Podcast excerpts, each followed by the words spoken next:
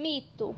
É verdade que após contrair o vírus, podemos passar vários dias sem ter nenhum sintoma até a doença aparecer?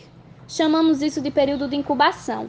Mas não é verdade que ao termos tosse e febre, os pulmões já estão com 50% de fibrose.